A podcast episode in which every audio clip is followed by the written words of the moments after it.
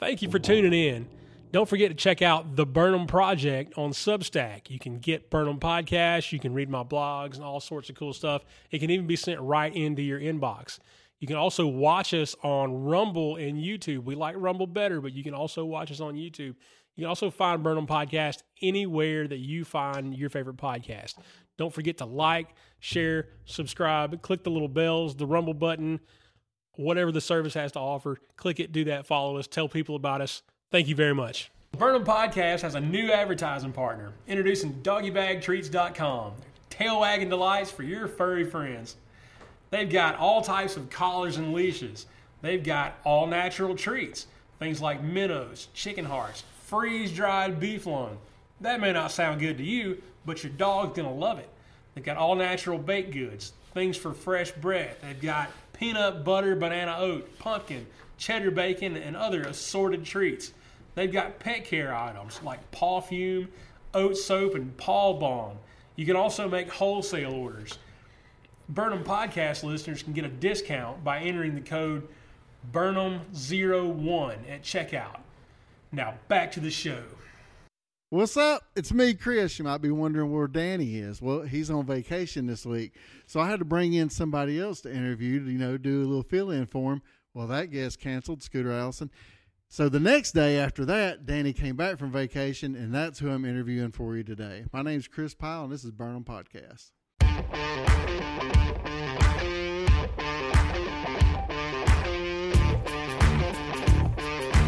Hi. So I'm hosting this week, and uh, I had big plans for this week, and the plans kind of fell through on me. So here we are. You know, we talked the other night about how people like Rogan and Lex Fridman and Jordan Peterson have celebrities on their podcast. Yeah. like in control of their schedule. Like we don't we don't get celebrities. So then we run out of people at different points and then we have to switch seats and you get to host and I get to be the Yeah. guest on my own podcast. Isn't it wonderful? It is. It is. I've been almost said I've been in your seat before, and obviously I've been in your seat before. But I hosted. I've done it twice now, and I got one more episode to do coming up. I've hosted PJ Broom's Half Your Problem podcast because he's gone and competed and done things that he we as a community in the gym felt like he needed to talk about. Yeah. But it would be weird if he got on there and blew Yeah. his own horn. So like I agreed to host, and yeah, so we, we we did it that way. But that's you know, it's weird.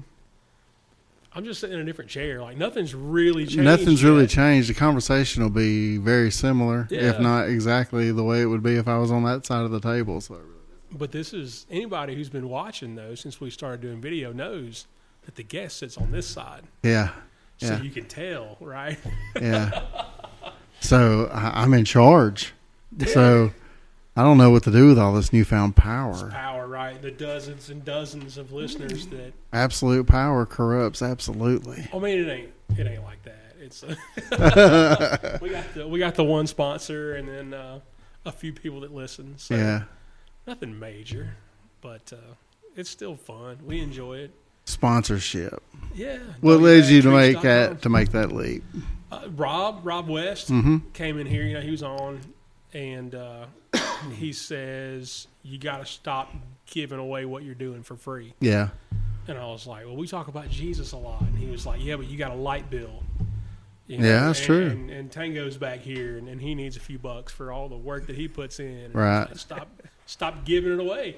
And I was like, bro, I don't think you realize how small our audience is. And he was like, well, that's bigger than you think. You know, when I gave him the numbers. Um, but to just not give it away, you know, it made sense because we we put a lot of time and effort into this.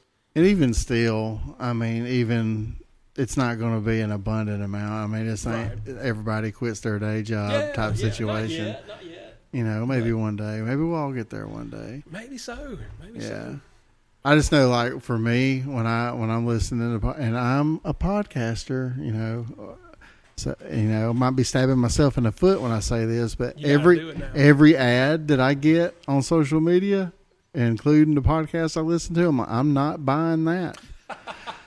and I, just, I don't even know the companies. I don't keep a list yeah. of them. It's just in that moment. I'm like, mm, they're getting in the way of me hearing what I want to hear. For me, it depends. If I'm in the middle of an episode and I start hearing about me undies, or you know what, it just pops in the middle. Like we put ours on the front, so it's real smooth. That, that, that is better Yeah. because it, it on the bigger podcast that we both listen to, it really seems like in the middle of a dude making a really good point. It's like boom, boom right here in the middle, manscape. right? Yeah. or Blue yeah, Chew. yeah. We're not sponsored by any of these people that we're But they could be, you They know. could. They could. Come on here and I can talk smack about y'all. I'd read a me undies ad.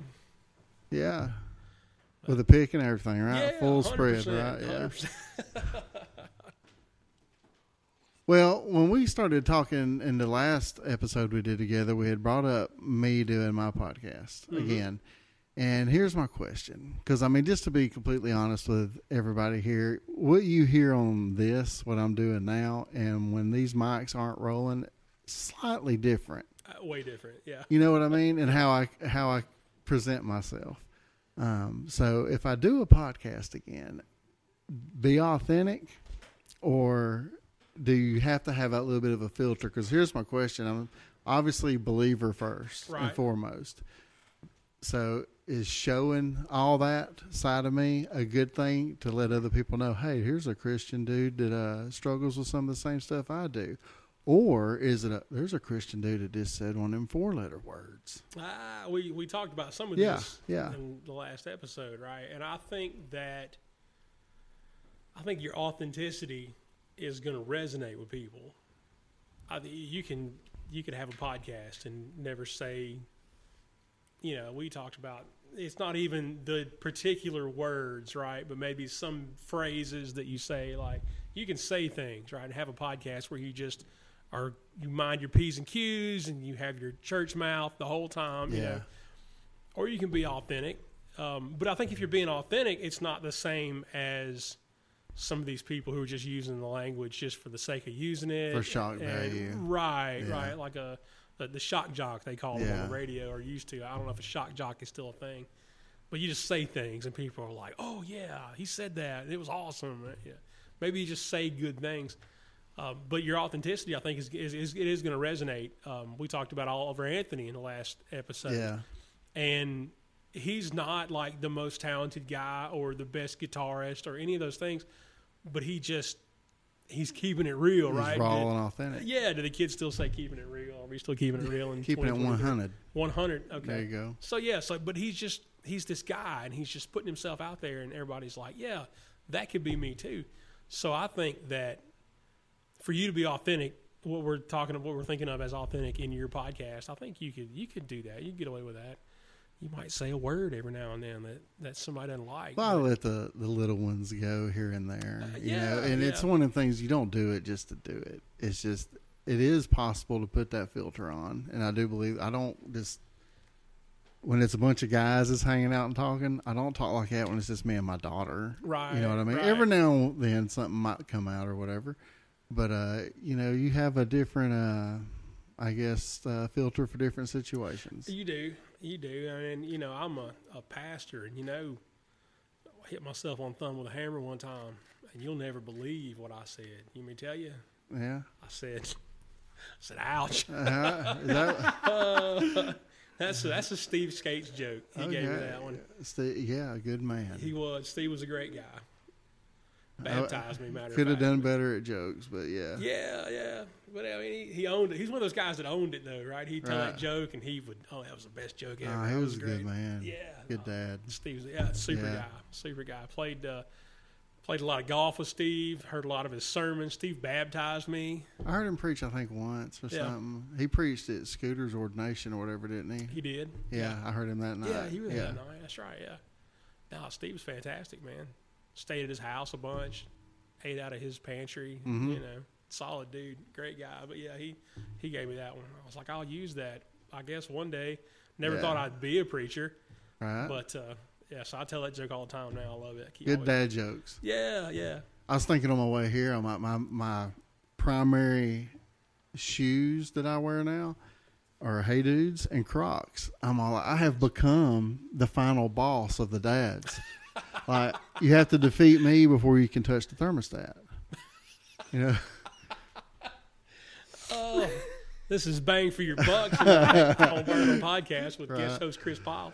yes, host. Oh yeah, man, I was like the main question I had for you. So That's you know, it. anything from here, just come off the pretty cuff. much wrap it up. You know, I do, however, want to know a little bit about tango. Tango. All right, shoot. What you need? Where'd you come from? Where'd I go?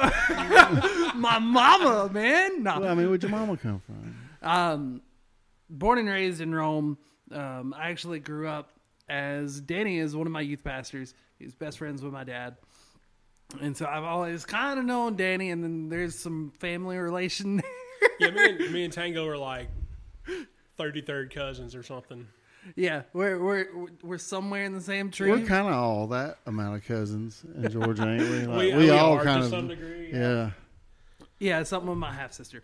But yeah, um, so I, I think Danny's put it a couple of times where he like he accidentally lost a episode, and I reached out to him and I was like, "Hey, man, let me help you. You, you got a lot going on. Let's let's get this thing rolling." And now we're here, and we're about to roll out some bigger things, which is going to be fun. bunch of stuff going on. I'm looking forward to that. Is there anything I want to talk about with Yeah, that? we, yeah, we can talk about it. Yeah, Well, uh, we got another ride coming up, don't we, or something? Or- Maybe we gotta we gotta nail the plans down on that. yeah, So we got to nail some plans Well, on we that. one. wrapped up in in Ju- well, wrapped up. We're still kind of working on it post production.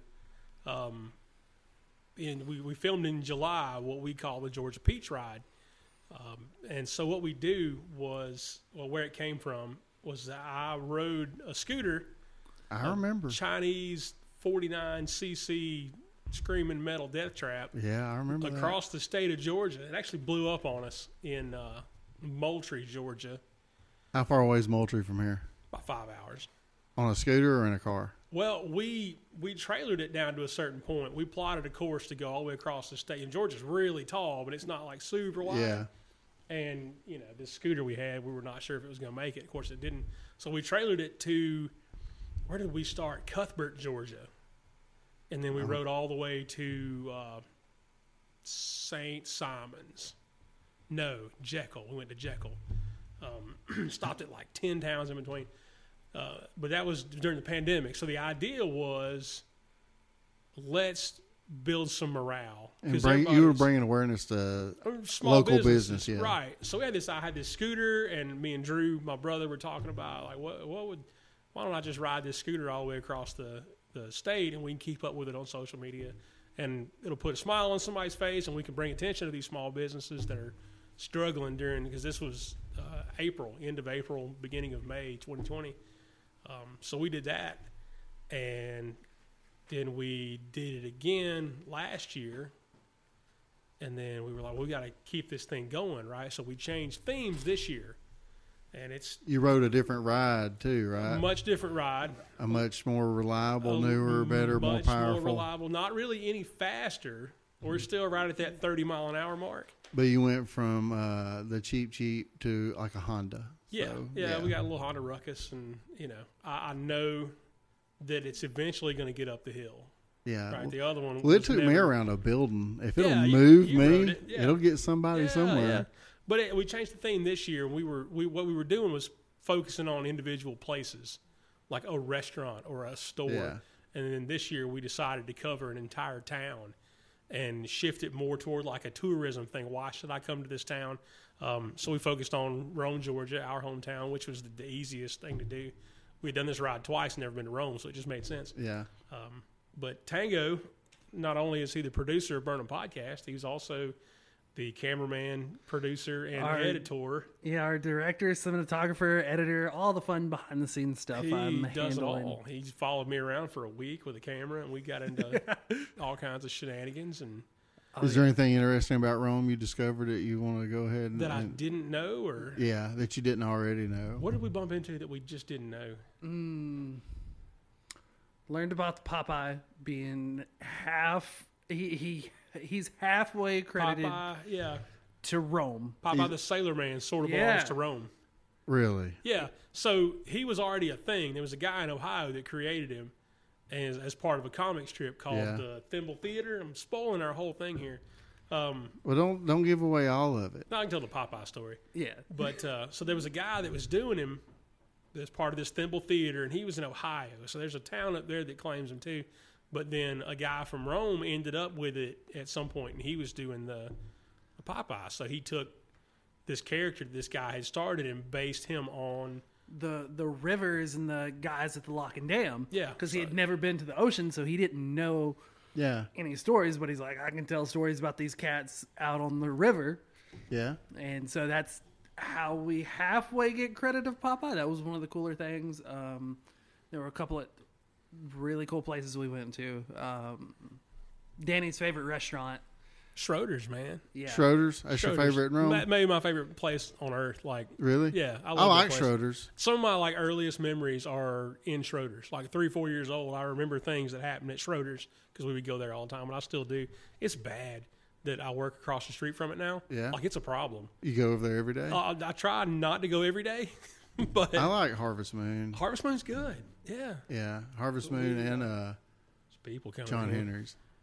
My two favorite local places. But we got a lot of good little local places We here do, to eat. we do. It's a solid place, man. We got a lot of stuff going on. We're slowly becoming the uh, car wash capital We got of cars. I'm not plugging of the world. any car wash. We got a car wash every five miles. Uh, not even not every mile.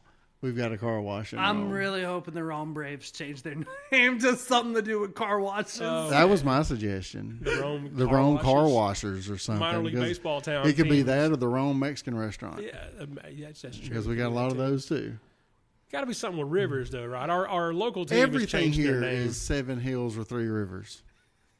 Yeah, but we could be like the River Pirates or the River Rats or the River whatever. The Reavers, as it turns out, a Reaver is a river pirate. It's I get- in one word. Oh, I get really excited. right? I get really excited when I see a new business being built in Rome, and then when the sign gets put on it, it doesn't say Seven Hills Ah, or Three Rivers in the beginning of it. I'm, oh, well, they were original. Yeah, That was are, awesome. But, but you know, it, I don't know. It, all that sort of comes out of love for people, I guess, so to speak. That whole project, because we, you know, our dad was a small business owner, and so we've seen kind of how that plays out. And then to see these people struggling during COVID, we were like, let's do something. And then it's just kind of sprung up from there. And Tango's cranking out eight, nine, ten episodes. I don't know. Something like that. It's, they'll, they'll come out on YouTube on the Georgia Peach Ride Destination Hometown YouTube page channel in uh, it's, it's September now, isn't it? Wow. toward the tail end of this month. We're Yeah. gonna Is there going to be a podcast to go along with this video drop or anything There like should be, right? We can make that happen. We could, yeah, we'll see. We'll see. But that's sort of my side. I know a side guy that quest, can interview y'all. right? no, it's all in good fun. But uh, yeah, Tango, Tango, when did we like meet officially? You must have been eight. Uh, yeah, I was itty bitty. It- You ain't never been itty bitty. I know he was a little squirt. Yeah. Re- Was he Yeah. really? yeah, yeah. It, it was probably yeah the eight or nine. Yeah. Sometime when I was small, and then yeah, just from there I've grown up with him, and we separated for a little bit, but never too far. And Yeah, we've yeah. always talked and hung out. He was also my wrestling coach in Uh, high school, Coach and Tango and wrestling in high school. Yeah. Look, I don't mean to put a cramp in the middle of the episode, but I just got to make sure I ain't the only one hearing this wasp. no, I was here to I hear something something over there trying to get out or in. oh, I see it under the curtain. Okay, I just you know, hey, we gonna fly off the cuff here today no, on the I'm Burnham gonna, I, I podcast, got my eye on and. I hear it, I'll see him. I know you're. but I'm afraid to look over there. Back is to him, but I think you're Yeah. good. I'm gonna. Y'all been sitting here talking the whole time. I'm like, man, I hear something over there digging. He's right under the air conditioned vent over there, so I can't hear him at all.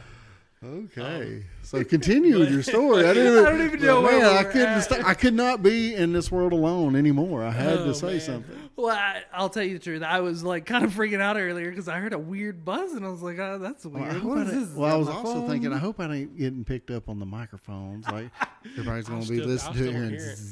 It. I have my kids have screamed in my ears so much that they're not what they used to, and part of it's just getting old too. But like, I don't hear as well as I used to. Part of it might be riding a Chinese moped across Georgia. It might be. Where was that might be. moped from, Trump? Where was the moped? It's from China. It's from China. Yeah. You drove a Chinese scooter across Georgia. it was fabulous. It was great. It was the worst piece of junk ever. The was- belt broke. It tried to kill me, but I'm stronger. It did. I, I had a moment where the, the belt broke right in this thing. It's a like it doesn't have a transmission. You don't. It's like a gears. it's like a centrifugal clutch on a lawnmower. yeah, yeah. They, they, on a scooter, they call it a, a continuous velocity transmission. So this belt breaks and it hangs up and immediately stops the rear wheel. And I start like going over the handlebars, and I was like, "Well, this is how I died in Moultrie, Georgia, on this stupid scooter." And they're going to tell people about it. And yeah, that's I remember Danny. He was cool, but he died on that scooter. Like how embarrassing. But I didn't. We made it. It was good. We're skipping all over the place here. No, Yeah. it's it's good. It's real good. I know I've had bikes before. Yeah. And every time you what you did was very adventurous and everybody daydreams of doing something like that uh, because there's all these guys on YouTube that'll go fly across the country buy a bike for 800 bucks and Yeah. then drive it back across the country. Everybody wants to try it, but when that first rain cloud pops up, they're like, Yeah, mm. we've been blessed. Like having done it three times, and we didn't ride super far this year. We just we rode around town, and it rained, and we dodged some days where it just rained all day. Um, but I hadn't been went all the way across South Georgia the first time, and then we did a loop around North Georgia. This last year, we went from Rome up into a place called Tiger, Georgia, which is like extreme northeast, and then we came back around. Um, never been rained on on the ride. We've got I don't know, like a thousand miles close to it in two different rides, and never been rained on. So you've had over a thousand miles on a moped. That's pretty. I got way more than that. I just got that many on that ride. That's just what you got clocked. Yeah, which is like a thousand miles on a moped is like five thousand on a motorcycle. Or more. yeah, Golly. thirty miles an hour sometimes. Sometimes. Yeah, going up a hill, you're like Hoping, 14, yeah. 13, You know, That's why I don't think I could be. I would be able to do it. It wouldn't get me up all them hills. Uh, I had some doubt a few times, but we, we made have to it. push it. Yeah, yeah. But I mean, we have I have a crew, you know, that goes with me, and there were there's been, always been three or four guys. Me and Tango did it by ourselves this year, but Well, Yeah. that is the magic, you know, to all these shows that do it too. Right, you know, they're like, we're going to go to a junkyard. My favorite guys, they roadkill. yeah, They go to junkyards and fix up cars and drive them across the country. I'm like, that sounds really cool, and it is really cool. But it's also a little easier when you got a minivan behind you full of tools and other people. Right, you got a truck with a trailer hauling it. You Uh, got the minivan with all the camera. I'm not equipment. Taking anything away that. from them guys. They're awesome. You ever run across this, I'll be on your show too. absolutely. well, that was the thing though. Like we didn't, I didn't know. Any, I bought this scooter. It was up the street from my house, and we drove by when Jessica had joked about my wife had been like, "Hey, we should get a scooter." Okay, I've been looking at mini bikes like crazy. they're fun. Yeah. But so we drive past this thing, and it's for sale out in the front yard of this house up the street from us. And she was like, "Go back and buy that scooter." And I'm like, okay, so I went and bought it, and didn't know anything about it, know nothing. And then like a month and a half later, we're like, "Let's do this thing." And so I'm riding on. We didn't take wrench one with us, right? So when it blew up, we went to we had to go to Lowe's in went to Lowe's in Valdosta. And bought a bunch of tools so we could put this thing back together and try to finish this. So did you rebuild it out on the road? changed the belt. Oh, okay. Like, the belt, when you say blow up, it didn't blow the motor. no, it just blew the didn't blow- belt. it just blew okay. belts off of it. So like we had to go buy tools to fix it. Where'd you find a belt for a Chinese scooter? We we stopped at the I don't remember if it's a Yamaha dealership or a Honda dealership, and we were like, hey. What's do the chances? I had like this shredded belt, what was left of it in my hand, and I was like, "You got one of these?" And they did. It's the only one they had in stock. But uh, so yeah, as they were closing that day, and then that was on a Saturday, so the next day was Sunday. So if it hadn't been for that, we'd have just been out of luck, couldn't have got the belt. But uh, yeah, that was kind of how that went the first ride. But That's cool. I look forward Yeah. to the videos coming out. That'll be pretty. Cool. That's gonna be fun, man. Tango's. We were just watching them before we came on just now, and Tango's slicing them up.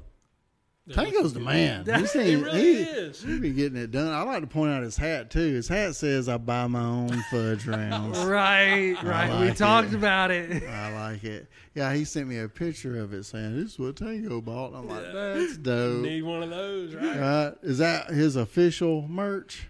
I, I don't know if this is his official one. I just found it on Etsy. Probably shouldn't man. have asked you that on air, but It's an Etsy store. Is Somebody what sold is. it. But yeah, it's dope. I I like don't it. know if you can copyright the words "I buy my own." I don't fudge think he round." can I don't think copyright so. it either.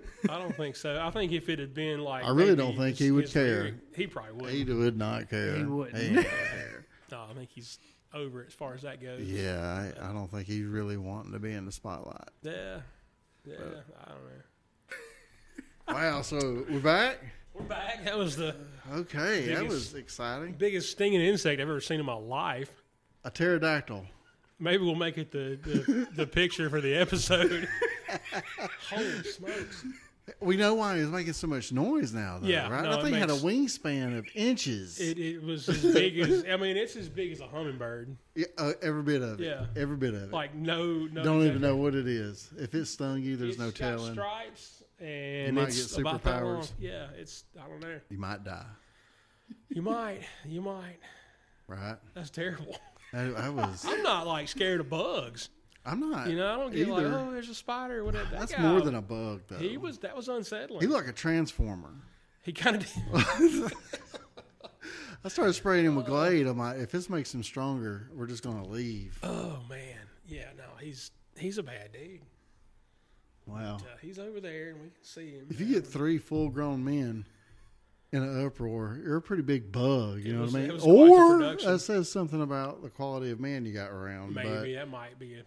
That, yeah. everybody here was kind of scared though. Nobody squealed though. Nobody squealed, but there was fear in the room. Oh, was- 100 percent. It was. It was unsettling. it, that's, it's just, Everybody's voices got high. He's unnatural. You know. What are you doing?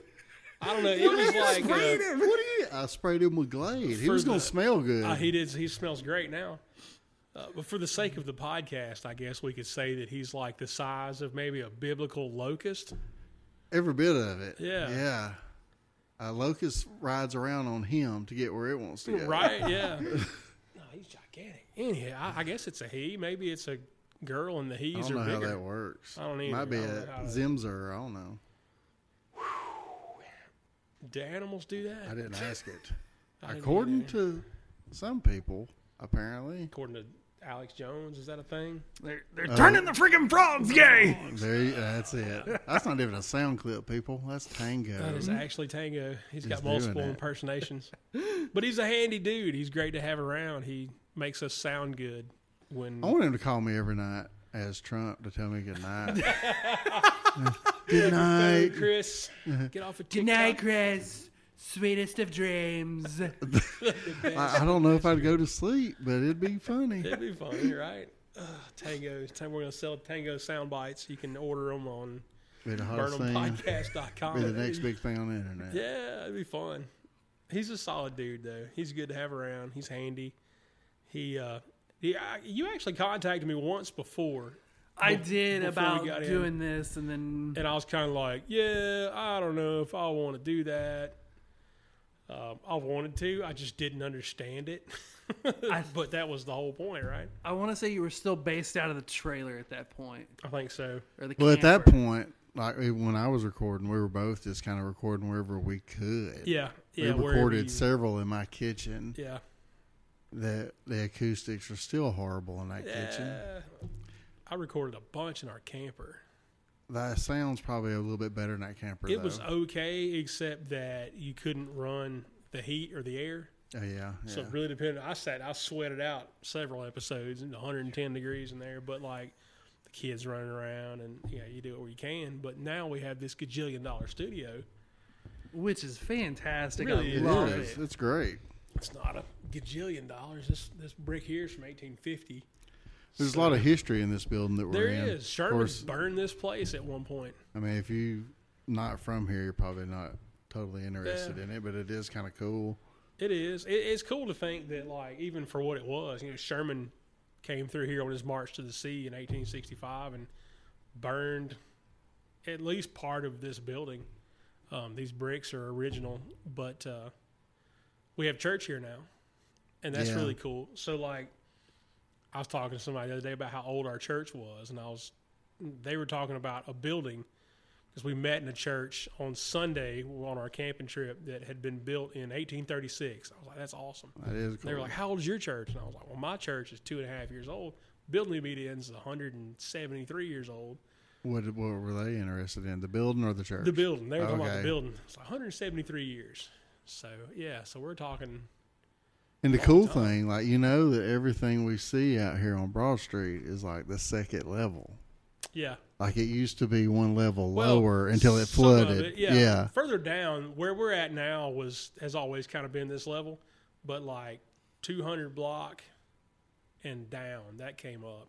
Used to be that was just swampland at one Yeah. point. This was the first. This 400 was the first block built. I learned this on the Peach Ride uh, at the Rome History Museum.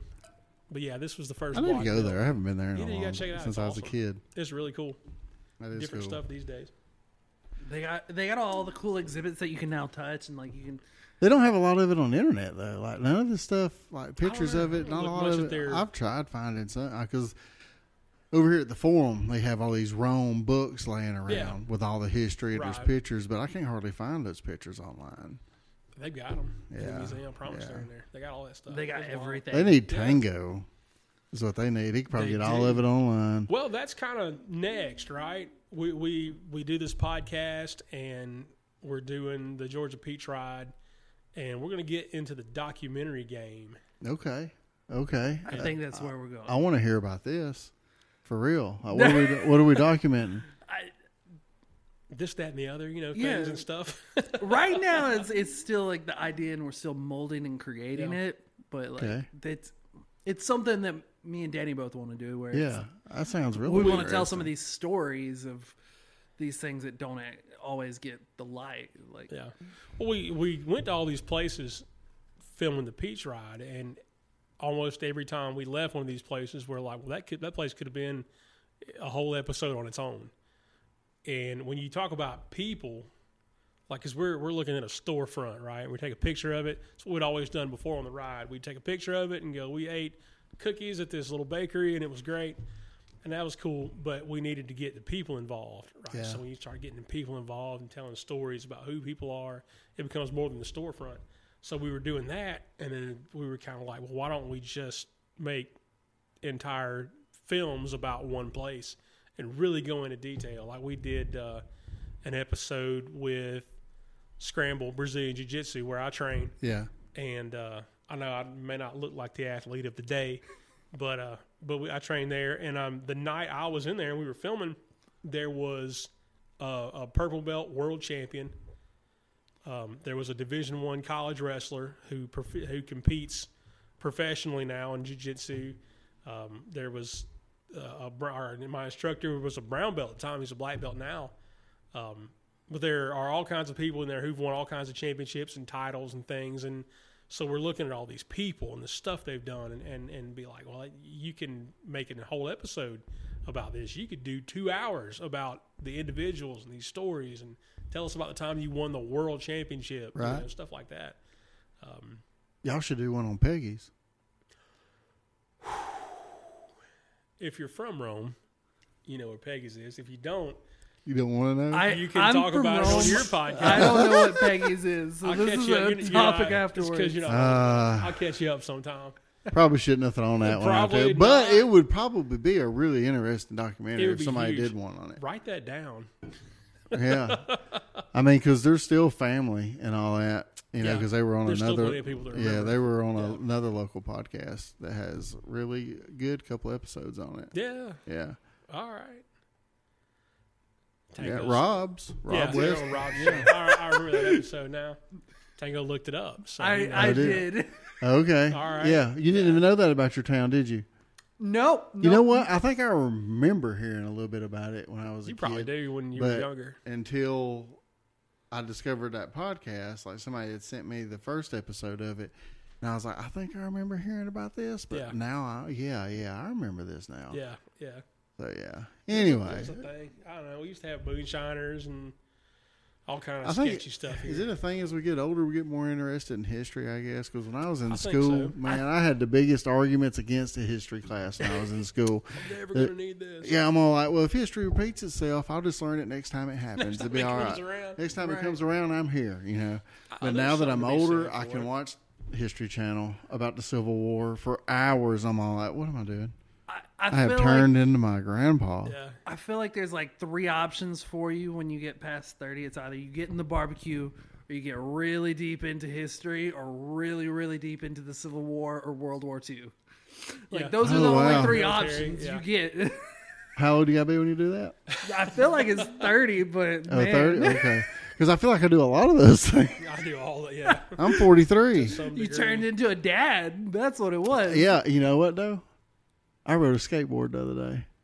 Oh yeah. I bought a longboard and I rode it. I'm 43, ain't been on a skateboard in 30 years. And I bought one and I rode it. It's in my Jeep. So, you know, I'm a shredder now, you know. I'm not going to go pro. Shredder. Not going pro no time soon or nothing. You want to keep my options open, you know, take it slow. yeah. Got time to take it slow. But I will say this it was more fun than I've had in a long time. I got tired really, really fast.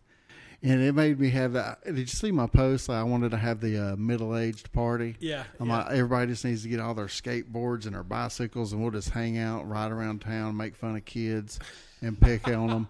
And then at the end of the day, we'll all ride to Walgreens and get ibuprofen Get and our like numbing prescriptions cream. Yeah, get our prescriptions filled. Get and your everything. icy hot and ibuprofen. Well, Yeah, people yeah, have yeah. started hitting that up like we need to do this and a couple of dudes that i went to high school with just got the bikes that they had when they were teenagers restored yeah. and another dude bought the one that he had when he was a teenager and I stuff know. and i'm all, ride all a we're all going through our uh, midlife crisis at the same time so we're buying skateboards and bicycles Skateboards and again Bicycles. BMX with the foot pegs. yeah that's what we need to do I say you gotta be 35 to get in, but Tango's gonna have to document it, so he's in. Yeah, yeah. He's So, got to film it. He's right? got to buy a So- bicycle. There's our documentary. We'll call it the Stay Young Initiative. And we'll have a parade, and it's just going to be a bunch of middle-aged people riding down Broad Street It'll on be a little bicycles and pathetic skateboards. We'll have we'll have EMTs lining the streets. You know, water stations every 15, 20 feet. Yeah. okay. Well, we can get sponsored by Life Alert. It's okay. or Centrum. Oh Right. man. Yeah. This parade brought to you by Mothballs. Right. Mothballs, icy hot, ibuprofen. Yeah. But it's it's it was a good idea. I think. Did it, I think it's a solid idea. I think we need to do that. A what you call it an adult what? I don't know. We can call it a Staying Young Staying Initiative Young or something. okay. Something cool. I like it. I do too. There's a fundraiser in there somewhere. You know what I thought when I got on that board? This What's is that? this is going to be kind of this is kind of corny, but anyway, it says whoever becomes like one of these, like a kid. And I'm all like, that's all this is. It's just trying to recapture a little piece of your childhood again. Like I rode by from the earliest as I can remember up to about the age of 12, I lived on a skateboard. Yeah. I was on a skateboard every day until we moved to the boondocks where there was nowhere to ride a skateboard, and then it became bicycles. Right. But I'm like, I got on that skateboard the other day, and I'm like, dude, this is so cool. Tiring. I'm gonna be sore as crap Yeah, tomorrow, yeah, and I am. off that thing. But oh, thank God I didn't. Yeah. I take it real slow. You know what I mean? I Right, find a little right. incline and just get on it and ride down the incline. It took me doing that for a while before I got to where I would like push off again. And the first time I pushed off and put my foot up on the board, I'm like, okay, I did it. I did it. All right. You got to understand, my skateboard's 42 inches long and rated for 300 and something pounds. Not quite what I weigh, but it don't bend too much. It's all right. You know, if it's a little wobbly, you just ride it out. That's it. Makes you a better rider. I feel like we need to get you on one of the newfangled my generation's electric skateboards That would be probably that pretty do dope. like 30 or 40 and they're ridiculous. That's I'm gonna- terrifying. I'm gonna have to have all the pads, Yeah, helmet. they're scary. full face helmet. I'm gonna have to have that suit on where the dog attacks you. Yeah, you know the big yeah. puffy suit. Yeah, I'm gonna have to have that suit on. suit. Give me a little bit, and I'll be down to ride one. Those one wheels look really fun, but I just don't think I. riding one out here yesterday. I, I just don't think I'm. I think I'm past. I think I'm past the threshold for the one wheel. Yeah, I. Uh, that makes me nervous. Th- I think it would be fun to ride. Right, like I. Just, I think if you can ride on them hoverboards, you can ride that. But I ain't getting on a hoverboard I either. I tried the hoverboard; it didn't work for me. I don't like that Mike Tyson. Video. But that's the worst, though, right? Like I wanna didn't see that. Did Mike Oh, Tyson he buses? wiped out. Yeah, it was terrible. But uh, Well, if Mike Tyson gets thrown off one, I have I no chance. it, right? Yeah, Eh, but that's my fear though. Is not so much like actually riding this board but falling off of it. Like, come on. Like, I don't do you know. remember when you were a kid, you fell, you knew how to fall? Did we or did it just not? I mean, we. I don't know. I asked myself that then. question the other day. Yeah. Because I fell a couple of weeks ago over a scooter. I was working on a scooter. Yeah. and I kind of lost my balance and bumped up against it. Well, it started moving and I started moving, so I fell over this scooter, Okay. tumbled and jumped up on my feet, and I'm all like, I'm not hurt. It's a miracle. What what happened? I'm not hurt. Yeah. And yeah. then it got me to thinking. Okay, I, I kind of rolled with it, but usually when I fall, you get all stiff, and right. You tense we up. forgot how to Well, I fall. practice falling down. It's funny to say that. I practice falling down at jiu-jitsu. We work on break falls. What's it called? Yeah, It still hurts when you fall. you do that between hug practice. Yeah. Okay. ag- aggressive hugging. Murder yoga. I'm just talking smack about a bunch of guys that can kill me. Make no, I have no exaggeration in your mind about it. Like I, I know they can kill me. I just like talking smack anyway. It's it's really where I learned how old I am though, because like I go in there and I try to train. I, I'm good for maybe once a week these days. Just Get folded wise. up by a 14 year old. Yeah, some kid half my age. Uh, so we're, There's we're- video of this. Yeah, it I'll have happens. to Just in show the you. Peach ride, I'm getting strangled by like a woman, you know, like whatever. But it's uh, there's a guy that trains there. His name's Matthew Boyles, and he's actually injured right now. He's like officially like actually injured. He just had uh, reconstructive surgery on his knee. Uh, tremendous competitor, super super uh, jujitsu player. But uh, he's 20. Matthew's 21, 22. And we were sitting around after class one night a year or more ago, and it was like, yeah, this hurts and that hurts. It hurts when I do this and blah blah blah. Matthew's like, "What's wrong with y'all?" You know, it's me and a bunch of guys my age in the Yeah. forties. Matthew's like, "Well, when when something hurts me, I just I go to bed and it feels better the next day." It don't happen like that anymore. No. Sometimes Come on, it's bro. it don't hurt that day. yeah, It hurts Yeah. the next day. And then and two days later, fine as worst it. day. Yeah, It's just like working out for the first time in a long time. yeah, Two days later, that's the worst Yeah. day. it, So, that's yeah. the second day soreness. That's the best. Yeah, You said you're getting choked out by a girl like it's a bad thing. Like there's girls out there that I know can murder me. man, it, it with the right technique, right? Like that's what it's really all about. I think Ronda Rousey could just punch me. I mean, the girl knows how to punch. Bless her heart. Yeah. You know what I mean? you know, I may let her punch me. you may. I may enjoy that one. I'm one. out. I'm 100 percent out. There's a word for people that like. Yeah. It's a masochist. There you go. There's the word. It's tango is what it, the word is. Bless her heart. I don't. I don't need that. I don't need it. Don't, don't punch me. We used to do some kickboxing. Like, I don't want to get punched anymore. I don't want anybody to kick me. You were around for that. That was one of the things you were. at. we were at it was an underground kickboxing league. Tango was in there. We used to get in there and mix it up. We uh, none of us could afford. I trained at a place for a while, kickboxing, and it was sketchy. It was in an old gas station, and it was open for a couple of months. But none of us could afford like legit martial arts lessons. So the cheapest thing to do is go to Walmart and buy some boxing gloves Yeah. and headgear. And we we did. And we put a like a league together. And our thing was, as far as underground fight clubs go, we're pretty legit. Why are you talking about it? You're breaking the first rule. It's It- over it's- we're never going back to. an You're underground breaking fight the club. first rule already. But already. I'm not giving places or anything. But uh, so yeah, so we it was cheap. We, we could buy gloves and, and gear and stuff and beat each other up. His On name is did- Robert Paulson. Robert Paulson. Yeah, we didn't think though to just buy mats and like grapple. There No. were plenty of YouTube videos at the time. We were like, we'll just punch each other. I guess. Yeah, we punched and know. kicked, kicked each other. God. Yeah, if We- you go back far enough on my like Facebook pictures, you can see them on there. We weren't like it wasn't a secret thing. You know, when I was a young man, I enjoyed those kind of activities here and there. You yeah, know, wasn't yeah. afraid to get in a fight too bad. You know, got in a couple, and every now and then I'm like, man, I wonder if I still got it. And then I pull my back Yeah, yeah. using the Bend over, unload bathroom the or so. Yeah, I go to unload the dishwasher, bend over for anything, and I'm like. Yeah, you know that feeling. And I'm like, yeah, I ain't got it anymore. Well, I drove three hours yesterday, and I got up out of the truck at the end, and like I was sore from sitting down too long. Yeah. You know, like that, that's where we if are. you stand too long, mm, Yeah, no if you good. If you long, sit too long, that's no good. If you lay down too long, that's no good. It's like, well, life's just become about being uh, in, a, in a different movement every couple of hours so you don't get sore. That's it. I got to change sides, at night when I'm sleeping. I Oh, yeah, I'm a rotisserie chicken all night gets, long. You know, Yeah. but I, I don't know. The more that I train, which I, it's not much, the more I train, the better I feel, and the less of that kind of thing is going on. So I think it's it's about staying active.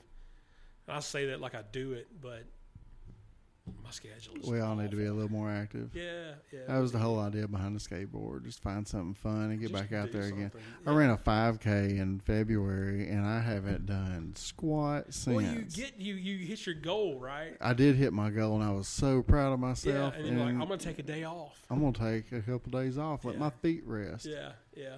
And then I had got an injury and a foot injury too, Mhm. so I couldn't do Made anything for a little. run, right? Yeah, and I'm still kind of getting over that, but not enough to where I couldn't do something. We just make excuses for ourselves. Yeah, we all we can, we do. But what do we know? We know the excuses are lies. I'm waiting on this cold shower thing to change my life. How long you been doing it? Uh, four or five days. Okay. I end every shower cold. I found the trick. Here's you got to start out on with your back. Yeah. You got to put your back to the faucet, reach back there, and just crank it to cold, and just stand there. and then once it hits your back and runs down, take it like a man. then you're fine. Yeah. But if you try to face it and then make yourself get up under it, well, that ain't gonna happen.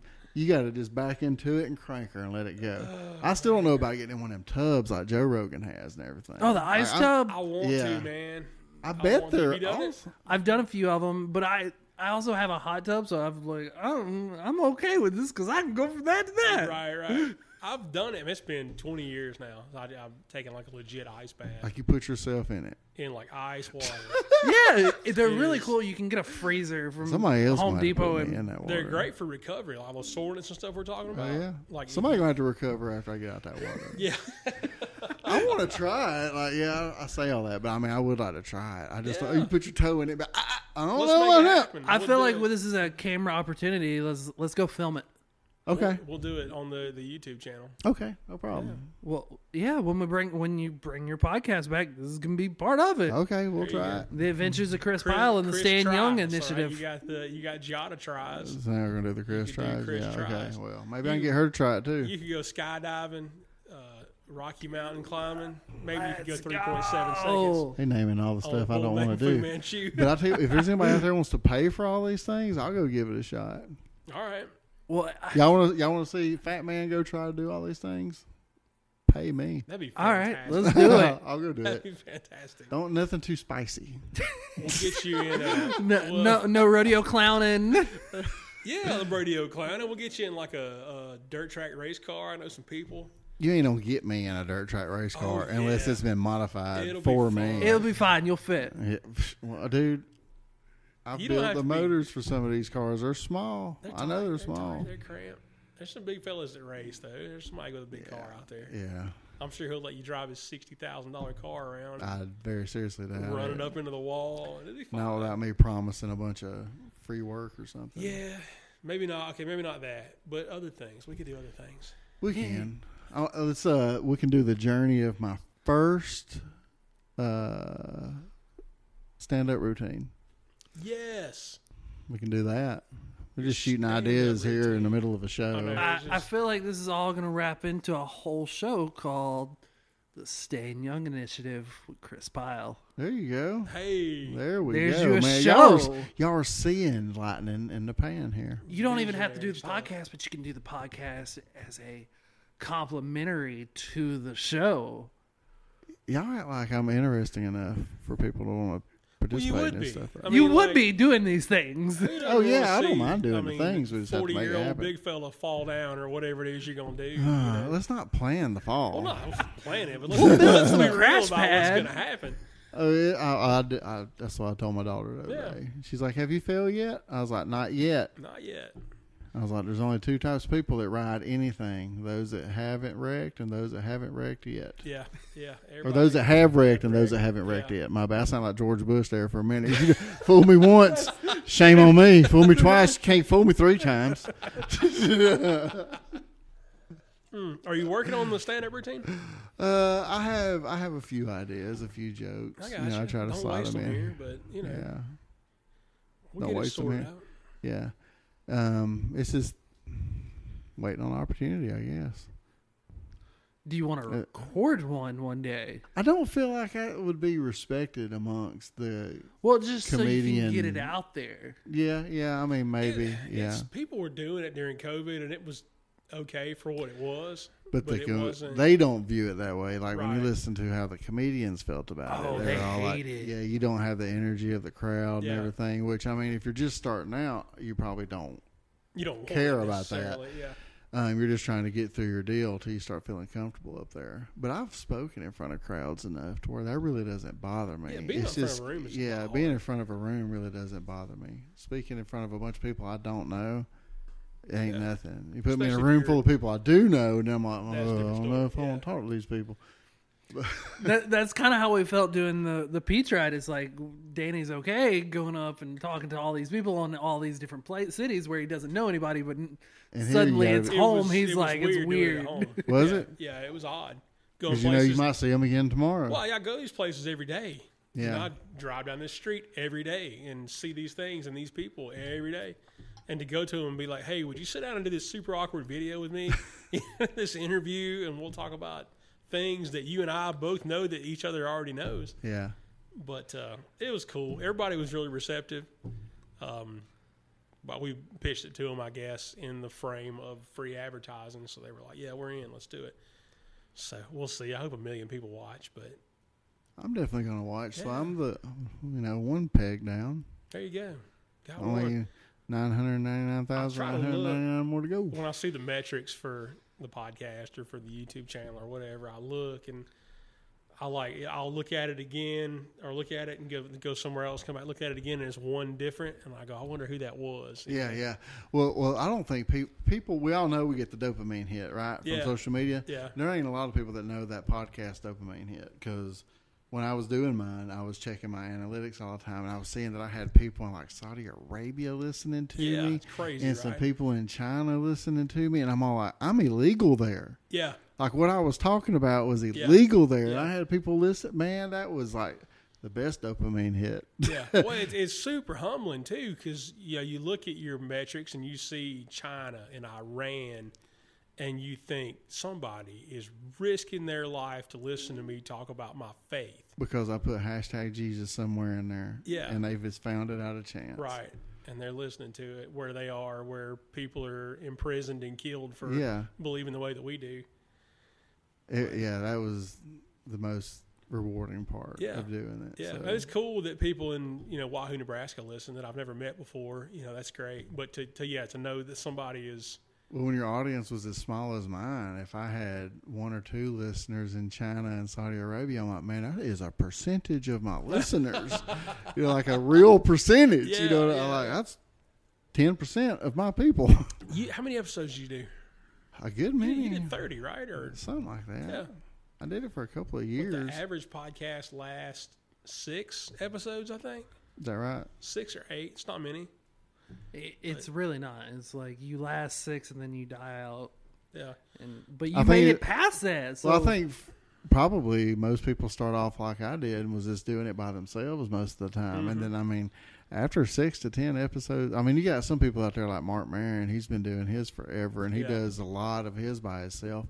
He's also a stand up comedian, and that's all he has to do. I mean, I ain't down on the dude or anything. No, I'm but I just mean, saying that that's, guys- that's his life. That's what he does is his he, podcast. he's not building engines for. I, living. he's not a machinist. Yeah. You know what I mean? Yeah. So it's a little bit different when you have a different day job. You know, I wish somebody would pay me to do podcasts and stuff like that. Every, you know, we could just do that. Do Yeah. that in ministry. That sounds like the the ticket to me. It is, man. And I did when we started our church. That was my job. Like I, I work a, a day job now, but like that was all I did when we started the church. And it was number one, it was exponentially easier because I had all this extra time to plan sermons and you know study and do those types of things, and then the ministry stuff too, as far as you know pastoral care and things like that.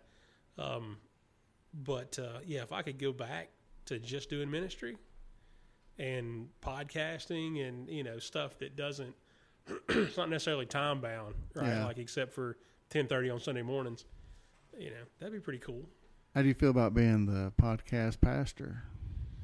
I like Because I don't know think of any other ones in town that do. there's uh Mitch Jolly does one Oh, does he? Okay, yeah, I didn't know uh, that. it's called Theology in the Dirt. that dude's smart. Yeah, He Mitch is knows, sharp. yeah, he knows his stuff. He got a lot going on. Um, but I, I think in 2023, it's just like the natural progression. Like you almost have to. Yeah, Um, we don't video our church services. We don't live stream anything like that because we fell into the trap. A lot of folks did in 2020, where we weren't going to church, yeah, and we'll just live stream it. You can watch it at home, and then people were like, "Well, if I don't have to go to church, I won't go to church, and I can just watch the live stream." I'm like, well, that's not. Hebrews 10:25 says to not forsake the gathering together. Yeah. Like you have to do that still. Um, my buddy Adam Colson, who's been on, uh, he's the pastor at We the Church, and they run their streams a week behind. So you're not you, they they still do it, but you're not watching it live. yeah. So like they are able to shake a little bit of people staying at home, going, "Well, I'll just watch the live stream." Uh, you're gonna watch what you heard last week. Right. yeah. So if you go to church one week and then you miss the next, like you're hearing saying, so they they they they kind of stave some of that off. So that's cool. And we may do. I, I'm not opposed to recording a service, um, but I, I wouldn't do a live stream. But I, I think with kind of both. I mean, you want to put what you're saying out there in the Mhm. message that God's put on your heart. You want to put it out there. You just have to be careful to not start caring about the views. And that's like so hard to do, especially because when you live stream and like three people come in, you're That's like, well, why are we even doing it? yeah. Not knowing you might have just got one of the three. You might have, you know, made some kind of decision that day after listening to you. Yeah. We don't think about that in the moment. We're like, well, it's just three people. And then you get the one week where we got 200 people. Yeah. Well, Ron Chancellor, who was my pastor for a time at Cassville and Tango too, uh, he told me he was the first person to ever put me up in big church, what we think of as big church. I'd taught the youth a million times, but he said, "Hey, do you want to preach on?" It was June the 11th. I'll never. It was a Father's Day that year. Um, is that right? June the 11th. Last time I I, preached never was forget it. last time I preached was on a Father's Day. Okay, so it's Father's Day, and he was he went to his dad's church and wherever it was, and he was like, "I need you to preach that day." Not like, "Do you want to?" Like he was like, "You need to preach that day." Like, okay, so he uh, he wanted me to know some things, right? He wanted to talk to me before he put me up there, and he was like, "Hey, I want you to to focus on." Making much of Jesus. That's what he said. Get up there and make much of Jesus. I know you will. Don't have any doubt about that. But that's that's the idea. Um, and he's like, but as far as the crowd goes, you preach to one person. And it doesn't have to be the person that you make eye contact with the whole time, but your message goes out, and in your mind, you know that somebody needs to hear what God has put on your heart. And if it's one person, then that's enough, you know. And so I kind of take that same, try to take that same mindset into podcasting and not get caught up on the, the metrics numbers, and yeah. go, well, uh, 100 people here and 50 people there, and this one had 500 or 1,000 or whatever. And it's easy to do that because you get one that you feel like did really good, and then the next one does half that much. And you're like, oh, what did I do wrong? Well, I think it's all well. I know I found on mine the two most watched ones on mine, and I talked about a lot of stuff, Yeah. and I was a little more unfiltered on that one than I am here. Um, but the two that had one was just titled "Sex" Uh, with yeah, yeah, exclamation yeah. points, and the other one was the interview with my ex-wife. Oh, yeah. Those are the two yeah. that got yeah. more views than anything. And I talked about a lot of stuff, man. Kanye, everything. Yeah, and those are the two. That was good. Those were the two that got the most views. well, that's edgy stuff, though, right? Not like I think yours was "Want to Fight Me" or something there for a long time. Yeah, I did a I did one that was one of my "You're not going to believe this." That's what it was, stuff like that. And then yeah, I did one called "Fight Me," where we talked about kickboxing and things. Um, but y- you, we I did a couple of episodes and put a catchy title on them, and we talked about it in the show. You know, Yeah. like this is going to be the one, and they were they were huge. Um, as far as what our numbers were, because the episode said "fight me," and everybody's like, "Well, what's fight me about?" You know, and then I would never do that with a sermon because that's corny. Uh, Jesus fighting people. Now? Yeah, I know, Y'all see that church sign, that picture on the internet?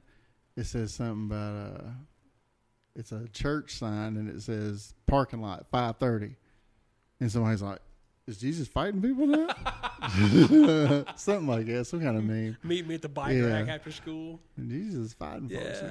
now. No, it's we got to be careful with that sort of thing. And I think if you you stick a pointed title on a podcast, like you better address it in the episode and not just like because otherwise it's clickbait, right? I've always, I've always that, and I've always kind of lumped that in with like series. Like I know that's a petty pet peeve to have, but it's a pet peeve I have is series.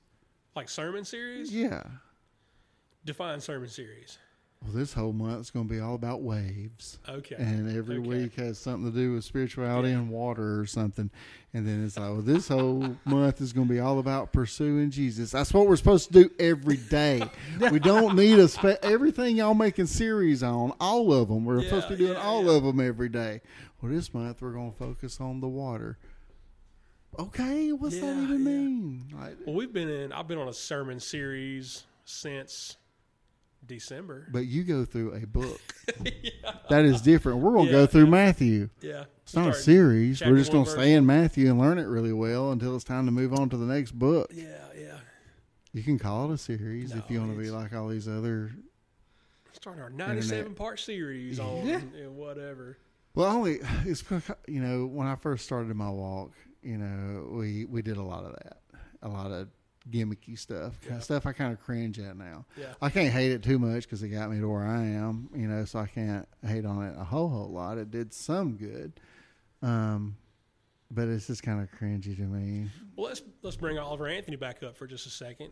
Since you and I recorded our last podcast episode, he was on Joe Rogan, Yeah, so I listened to it. great episode. Fantastic. But he said at one point he was in church when he was younger, Yeah, and he had been exposed to all that. And I'm going to try to get it as close to verbatim as possible. But even then, he noticed all of the theatrics, theatrics, yes. and the politics in church, and it turned him off. So that's same issue I've been struggling Yeah, with. yeah. You know. So yeah, yeah, and, and I don't like it because I feel like it's manipulative. That's 100% manipulative. That's you told, my did, did you tell the story on here? Yeah, I don't know the guy I. with the music? Yeah, I think Yeah. I did. I yeah, think I you did. It, the music had to be just right. It had to be a specific song Yeah, and, and all at this. this moment, At this moment, lights- you know- yeah, and I'm like all that stuff. I just find it very manipulative, and I feel like the Word of God should stand on its own. And that's something me and you've talked about, and you've talked to me a lot about, and that's just something that stuck with me. I'm like, you know what? Because the more you think about it, Jesus didn't go on the mount be like, all right, we're in week two of the series about giraffes. So let's focus on how the Holy Spirit and giraffes work together. Yeah, yeah. He didn't do that. He Yeah. just was like, "Hey, here's some truth about our Father," and this is, you know, gave them their stories that they Right. needed to have. Yeah. And I think the the Word of God should work the same way. It should be, "Hey, I know this guy named Jesus. This is the information I have about him. Yeah. this is what we're learning about him. This is what we know about him." And that should be able to do everything it needs to be. It's got to to be do. enough, right? It's I, got I got to to spend some time over the weekend on this camping trip we went on. There's like 20 families there, and one of them is a mentor of mine. His name's Seth Arnold. You know Seth, right? Yeah. So, uh, so I'm talking with Seth. He's a pastor also, and his he's a he planted a church. Um, we're two and a half years old, and he's his church is six years old. So they're a little bit ahead of us as far as things like that go. Um, and we got into our why, right? Like, why are we doing this? And uh, you hear people, I don't know that I've ever heard anybody in my church say it, but there are people who don't want the church to grow because they'll lose their place, right? If somebody else comes in, they'll, they might be more important than me or more influential or whatever. I have fear of church growth too, but not because of that. yeah, I just don't want to lose what you have in a small church, your right, community. yeah. Yeah, yeah. But we, we talked about the why, right? And it's it's great to come together. We're supposed to come together to gather and, and, and be with other saints and lift each other up and do these things. But we're also supposed to grow. And in growing, that also means adding to the number, right? And your church gets bigger. But who does that? Who does what? Adds to the number. Adds to the number. What do you mean? Well, in Acts it tells us he Oh. does. Yeah, yeah, With that kind of growth, if it's happening that way, oh, there's no way you can have anything against it. well, but it's just got to be organic. it Though, tells right? All us they were doing was preaching the gospel. They came together every day and they Yeah. prayed. Of course, I ain't saying it has to happen this way, but they sold all their stuff. You know, they became a community right, and acted as a community, and God added to their number. right. And we've brought that up here before too, and people are like, "Well, how are we going to get people in here?" And I'm like, "Well, it's yeah. really not our job to get them in No, here. just preach the gospel. If we're living our lives the way we're supposed to live it out there, they'll follow Well, us Well, that's here." the thing, right? You got to live it out there, and that makes people ask questions, and it draws people who are looking for what you've got. Um, and we, we got to be ready for that. But that and, but that has to be our why. It can't just be we have church every Sunday and it's the same eleven people or the same hundred people or whatever it is. And this is just we've kind of put a cap on things. Um, I think there is a limit. We've talked as a church about 150. Like we get to 150, it's time to start looking at starting another church. And when we get to 200, God bless us if that happens. 50 of y'all are leaving and you're going to start this church. yeah, And you're going to hope to add another 150 people and break off and start a church. You know, and but that's that's how it's supposed to be. Um, we don't need to have a church that requires an arena. You know, I don't think so people. either. And I mean, that's something I've struggled with a lot because I've been to a lot of these places. I actually, Yeah. when I did electrical work for a very short time, I worked at one of these big old churches down in Atlanta. I'm not Mhm. going to name drop her, but there's a '90s R&B singer that's on staff there, and I met him. okay. and all that. six foot eight. Yeah, this Yeah. is how we do it. Okay. and uh, this is how we tell the story. but anyway, I look at all the because I already know what they got in musical equipment. Yeah. you know what I mean. Right. And golly, at the money. I mean, this mm, place is like a big concert hall, is what Yeah. it is. Like ACDC or whoever come play this place and Right. probably be satisfied with how much they took in on tickets. The place is big. Yeah. And I'm like, is, is this what God had in mind? Well, I mean, you, you look at something like that, and I remember we did an episode of your podcast about this one time, but you look at that, and this church has got a gajillion dollar building. They got $50 million in savings, and the kids in the neighborhood close by don't know where their next meal's coming from. Yeah. That's my hang up. Their pair, you know, next pair of shoes, or you know, whatever. That's my hang up on it too. And it even not even with those churches, yeah, the ones that are much bigger than a couple hundred people, Yeah. typically tend to uh, become very businesslike. yeah. and there's You- a lot but of you, you have to to operate at that size. Like it's got to be business minded. I know it has to be. Yeah. But that should tell us that it shouldn't be Right. if that's the way it's got to be. Yeah. If if it can operate in any other way, then every extra dollar here goes to helping somebody else. Yeah. If it's well, we got to have savings. Well, the Bible tells me not to store up treasures here. So why is the church doing it? Why is the church saving money? Why are they saving up money for a building fund, even or whatever? Like you can go to bed. Well, we're half. Say they wanted to save two hundred thousand dollars. They get to a hundred thousand dollars. That means there's a church holding a hundred thousand dollars, while people starve in the neighborhood because Yeah. we're halfway to our goal. Right. Your goal's more important yeah. than feeding Well, people. I, I think there's a place for saving money and paying cash for things.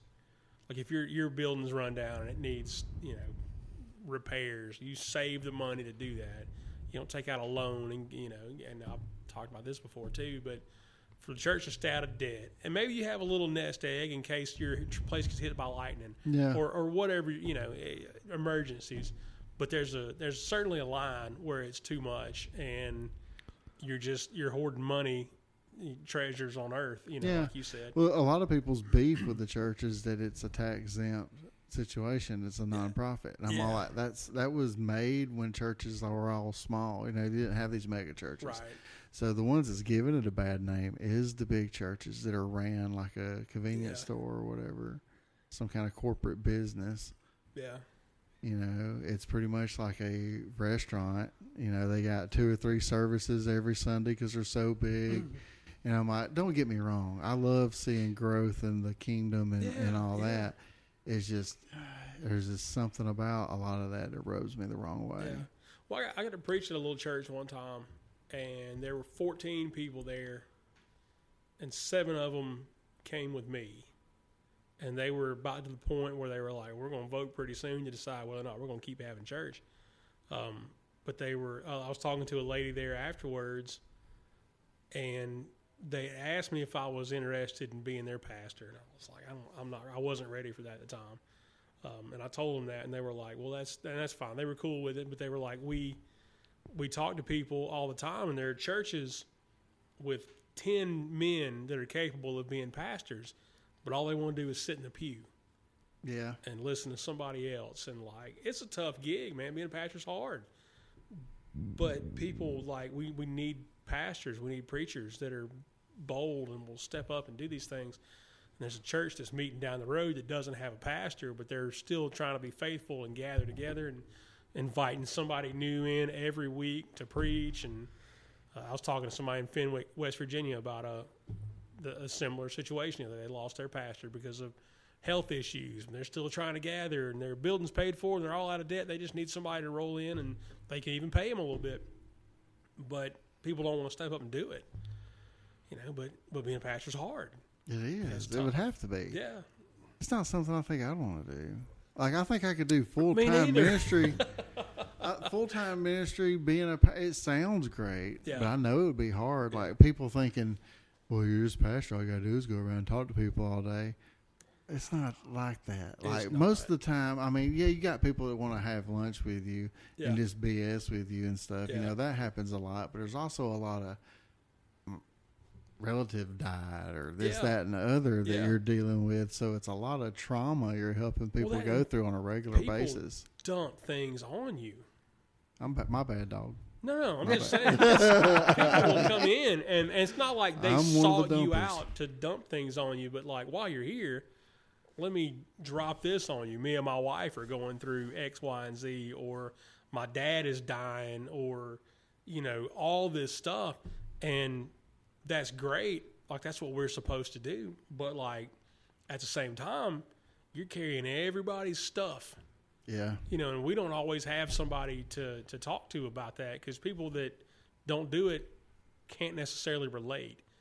So that was it was really cool last weekend to hang out with my my mentor and we talked about some of those things and and it's nice to hear somebody say the same things that I thought about ministry and, and things that we're doing and and I don't I don't mean it's not like I'm complaining like it's it's a gift and a blessing. It's not one that I would have sought out or imagined myself doing 20 years ago, but it really is. It's a, it's the most rewarding thing by far that I've ever done.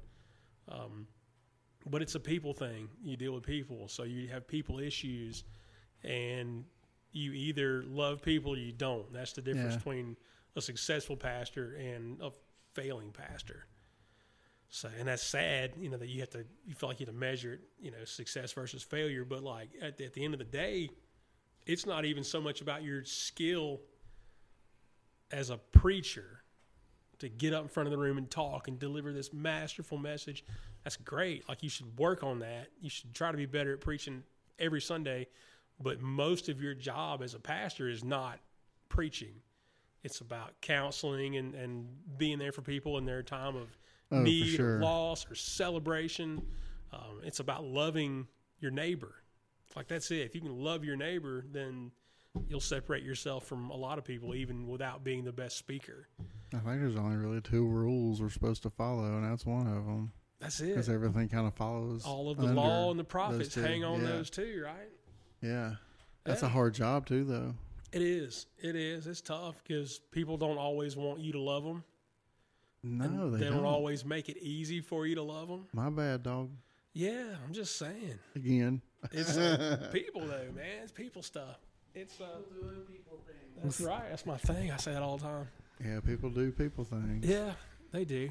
And you know, I thought when we started our church, I thought this church is little. Like it'll be easy. It's not. It's not easy.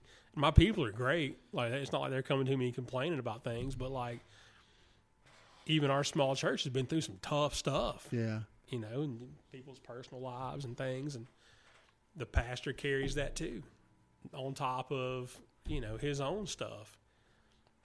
You know, so it's it's important for. I'm just doing a PSA for pastors here now. I think that's what you need to tell. Hey, how can people appreciate their pastor more? Man, you can you can tell the guy what a great job he's doing, and not that you have to lie to him, but you can find something that you like about Man, what he's Danny, you do such a good job. So pretty. I appreciate that, man. Do what I can. Adam Colson's my barber, on top of being a pastor. But uh, but yeah, just be be loyal to the guy and and show him a little gratitude every now and then, and don't make him think you're going to leave if the thermostat ain't right next week or if Man, you gotta get the thermostat under control if you want me to hang around. yeah. Well, this is we try to keep it. What do you mean? It's nice and cold Oh, and crispy right in now. It here. is. right now, it's- yeah. It is nice in here right now. But uh, we we record this podcast in our church sanctuary. Just for the record, um, I've mentioned before that it's at the church, but it's in the sanctuary. We're just in the back of the room right now. But uh, It's beautiful. it is. It That's is. great. I love it. It's old and it's you know rustic. I guess if that's what rustic is. Is that rustic? I don't know. I don't know. I'm not can an Yeah, interior uh, designer. Urban? It's Are they urban. It's- I urban? mean, we're in town, I don't know what you call it. Retro urban. there you. I I think he got it. but He got it. It's little The and it's old, but it's ours, and we're grateful for it. God blessed us. We started meeting in a hotel room, and then we met in a bar, and then I got beat up a little bit about that not too long ago. At the bar? Yeah, it was somebody was looking at our church Facebook page, and my wife was running it at least for a time, and she took a picture of me one Sunday getting ready, standing up in front of our little pulpit we had, and there's a wine rack behind Yeah. me, right? Yeah, so I get a great. message, and uh, it's I forget what that she asked me something about how why we were meeting at the bar and what uh, do we believe in deliverance ministry? You might know this person now that I think about it. Uh, probably. If they're And, uh, local. Yeah, you know, no, yeah, probably. So she uh, wanted to know like what was the motive behind all that, and did we drink during the service, all this stuff. And I was like, look, we met at the bar because it was a free place for us to meet. We don't drink during People the be- service. getting out of pocket online. Yeah, You know it what I mean? a Facebook message to the church. Like it wasn't even to me. You know, Didn't even know who they were talking didn't to. had no idea. Well, I mean, I get it wanting to try to discern or whatever what's Yeah. going on in your in your neighborhood and everything, but that you you already know where that's coming from. Right. You know well, this I mean? person's never been to the church before. We've never met before, like ever. Wouldn't know her if she walked in here right now. Um, but that that kind of thing is what you deal with as a pastor. Like, hey, lady, go to my church. Well, it's because pastors don't punch people enough. I strangle people down the street here. Me and my friends, we choke each Yeah, other. but you don't do it at church. Not at church. Not at church. One of my favorite stories, though, is Saint Nicholas. Uh, Santa Claus. Santa Claus Word. was a real guy. St. Nicholas was an actual dude, and he punched a guy named Arius. They're at this big meeting, right? And Arius is like, "Yeah, I don't think Jesus is is the Son of God." He questions Jesus' divinity. Yeah. Santa Claus smacked him Word. straight up, right in the face. The little uh, St. Nicholas delivered a two piece and a biscuit. He would. He was gangster, huh? He was to little Arius who lived on Heretic Lane. Heretic Lane. That's yeah, awesome. Santa Claus pieced him up. People get out of pocket online, though, man. They They, do. they don't mind talking smack, do they? No, they do. especially like with that scenario because she didn't know if she was talking. to We don't have a secretary, but she didn't know if she was talking to the secretary Or some the- intern. yeah, or the intern, the seventeen-year-old kid that runs our social media. Like she had no idea. Like I hadn't be the one to answer. It was probably more of a. Uh, I find a lot of times I don't know who you're talking about. I don't even know how how much I what I was going to say that I need to say. Some people focus on uh, getting people to quit bad habits, and that's a good thing. Yeah, yeah, But then they think everything, every possible habit is the devil. yeah. So it's like you got to be completely away from the devil, Bobby. You know, you, can't, you can't go around a bar or a liquor place because then the devil might get you. yeah, you. Robertson's Red is the devil. Yeah, and you, you're gonna have those people. Yeah, no, you will. And I, I, I wasn't mad at her, and I wasn't like combative in the message. I was like, "Oh, this is what we believe," and This is why we meet in a bar, and you know, thanks for your concern. Whatever. I'm gonna pray for y'all. Okay. All right. Please, please do. Please do. Yeah, I could Take always use another. I could always use another prayer. Yeah, man. Uh, all day, every day. People need prayer. Yeah. But I mean, that's you know, that's what pastors. The do. truth is, people's got too comfortable talking without being punched in the mouth. is did, did Mike Tyson really say that? Like, I don't that- know, but it's a good saying. It is great. I've It's seen a it. great quote. Yeah, I've it's a great it quote. attributed to him, but I don't know if. Well, he said everybody has a plan until they get Okay, punched in the mouth. That's Yeah, the that was the Mike Tyson Or, yeah. Mike Tyson. That, that's true though, and I don't know. I see that down the street here. I train. I, I'm at on the 400 block of our main street downtown, and jiu-jitsu's on the 200. It's two blocks away, and uh, so I strangle people two blocks away from where I preach love and and kindness. But uh, yeah, but they're letting you. Like they're they signing are. up for they that. are. Yeah, everybody's in there, but it's it creates like an honesty in the room, like a room full of people who are skilled in violence. Mm-hmm. Like I watch my mouth in there. Uh, You know what I mean? And and um, you know, we respect each other, and it's a whole different thing. I don't care what size the dude is. If he got cauliflower ear, he's sir. yeah, absolutely, absolutely. He's But sir you, every it's time. a different level of respect when you can put your hands on each other. You know, like I, I'm on. If I'm talking trash to this guy right now, like I'm gonna have to fight him. That was always my fear of not doing that. Like when I was younger, Yeah. coming up, doing martial arts, because I didn't think I would be able to keep my emotions at check. You, you'd be. But it would probably help if I'd have done Yeah, it. It probably helped me in the long run. Yeah. Looking back on it, yeah, I probably needed it. Well, that's what people say that though, and if you ever get them to come in and try it out, they're like, "Okay, like please stop choking me," you know. Like, Well, no, the, it, it ain't my. Fe- I ain't one of these people. It's like, oh, I might get. I might, see red and I'm- it's go I might see red and hurt somebody. Like, no, I'm afraid I'm gonna get super, super PO'd, Mm-hmm. and then somebody's gonna kill me. that's that's the fear. that's what it's not that I'm the dangerous one in the room. Right, You right. know, it's okay. I might be a, a idiot in a room full of dangerous people. Yeah, no, it's eh, I don't know. It, it creates a great atmosphere, and I wonder a lot of times. Let's get in trouble here. Let's go deep and let's get in trouble. We have such a relationship there because we strangle it. We actually like it's not a tickling competition. We're trying to hurt each other. Yeah. That's from a movie too. If you ever seen it, um, but it, it does. It creates that honesty and it creates that respect because you know one of these days it's going to be me against him in this room and we're going to be going at it. So I'm going to make sure that I'm respectful and he respects me and all those things. And I wonder why we can't have that in church. you know, because there are guys there. You talking about like the uh, inner church beef Yeah, that happens? yeah, yeah. We don't we don't have that because we'll A common respect? No, Yeah, we absolutely don't. You're not as you're not as as reformed as I am, or you're not as, or you're too reformed, you know, or, or whatever. Or I don't think you can be that close and respect anybody, but to a certain degree, unless you've been through something with them. Well, that's the thing, right? We don't want to go through. We go through things down there, Yeah, and because we we engage that way physically, we'll sit on the mat in a Tango's seen it. We sit on the mat in a sweaty pile for thirty minutes after class is, is over, and we talk about how our kids are struggling with something at school, or our wife is dealing with this, or this is going on in my life, and all this honesty just comes out of us because of this trial that we've just gone. Through we signed up for it; it was voluntary yeah. but we're that honest with each other because we go through these hard things. And we've been to funerals together. We've been to weddings together. We do all these things that we're supposed to do as a church that we don't always do. That's called discipleship. it is. It is. And you know there's a structure there right? And then you got the black belts and you got the brown belts and the purple belts and you kind of know like who you're following or whatever. And maybe it's a maybe it's pastors. Maybe it's pastors and elders that haven't established that role in the church and said hey follow me. Yeah, you know i'm somebody that you can follow. And that's okay to do because paul did it when he said follow me be imitators of me because i'm an imitator of christ.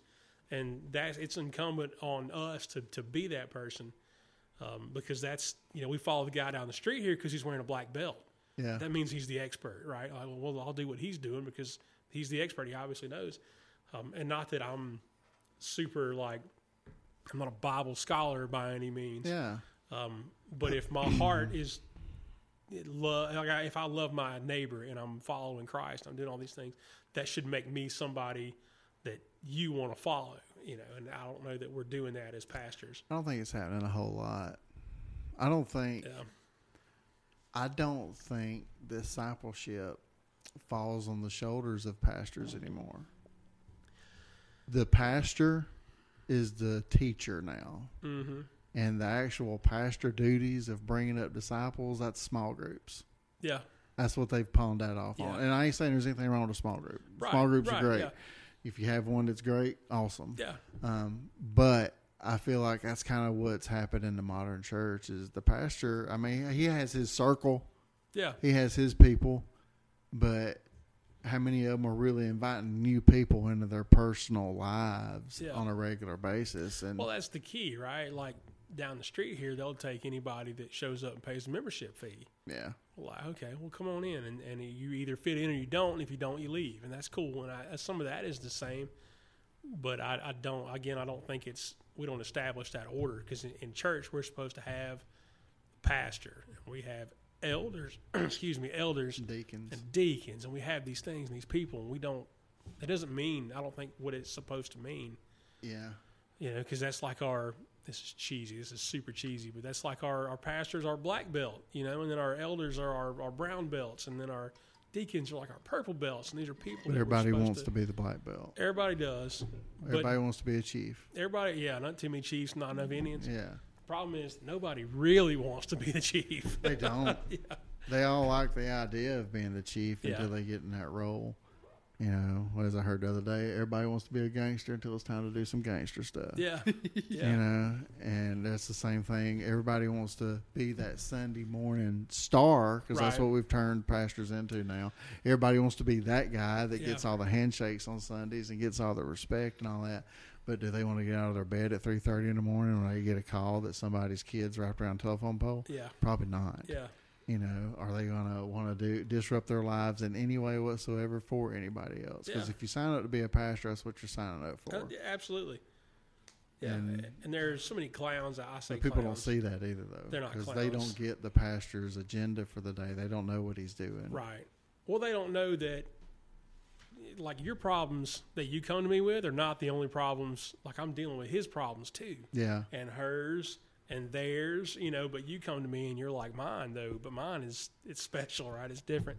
And there's only so much of us to go around. I don't. Say, I don't say that. you don't. You don't. I do right. insinuate it, and you know it, but we don't talk about it. But that's why that's why it's important though to have those elders and those deacons and that structure in place so it's not all on the pastor, you know, but it's it's hard to find people like nobody wants to be almost the pastor, right? I'm I'm an elder, but I'm not like the pastor. So I see the logic behind deacons taking care of the widows instead of the Yeah. pastors. Yeah, well the, the deacons are the doers.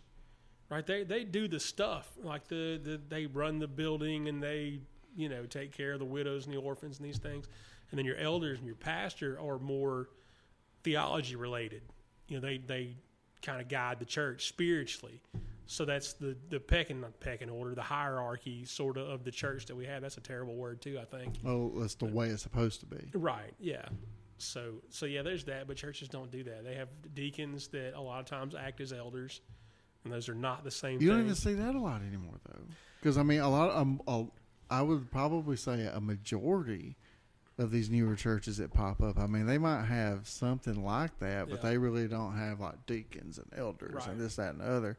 You know, there's a few that just have you know the pastor, pastor's family, and that's who gets paid. Right, and the pastor bangs the gavel, and what he says goes. Yeah. Uh, that's wrong. Don't do that. Yeah, it's not biblical at all. No, it's not, and and and I don't want that. I wouldn't. I uh, don't want to be the one to like. Uh, I make- ran into it on more than one occasion, Yeah. and I won't stand for it. Yeah, It's like if if it costs me a friend, I'm not no, I'm not going to stay somewhere that I shouldn't be for Yeah. the sake of appeasing other people. You got to get where you know you need to be. right.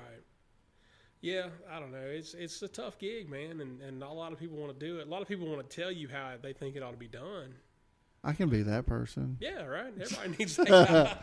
Is there a position? Where's that fall? Like Uh, deacon, I'll be a deacon. I, deacons can do that. create can't they? that one. I think it's a yeah, it's the the grouchy old man. That's the I don't know how biblical that is, but well, we don't have a grouchy old man in our church. That could be you.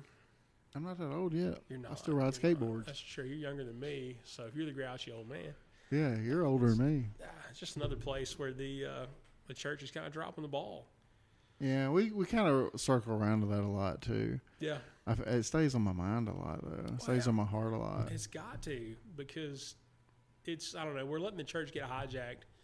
I started to call them clowns a minute ago with their wolves, the the Todd Whites of the world and the Steven Furticks, and you know they're not the new ones. You got Kenneth Copeland's been doing it for thirty years, and oh, what's the other guy's name? He was in our group chat the other day when y'all sent the message, and I said I'd like to give him a jiu-jitsu lesson. Rick Warren, Maybe him too.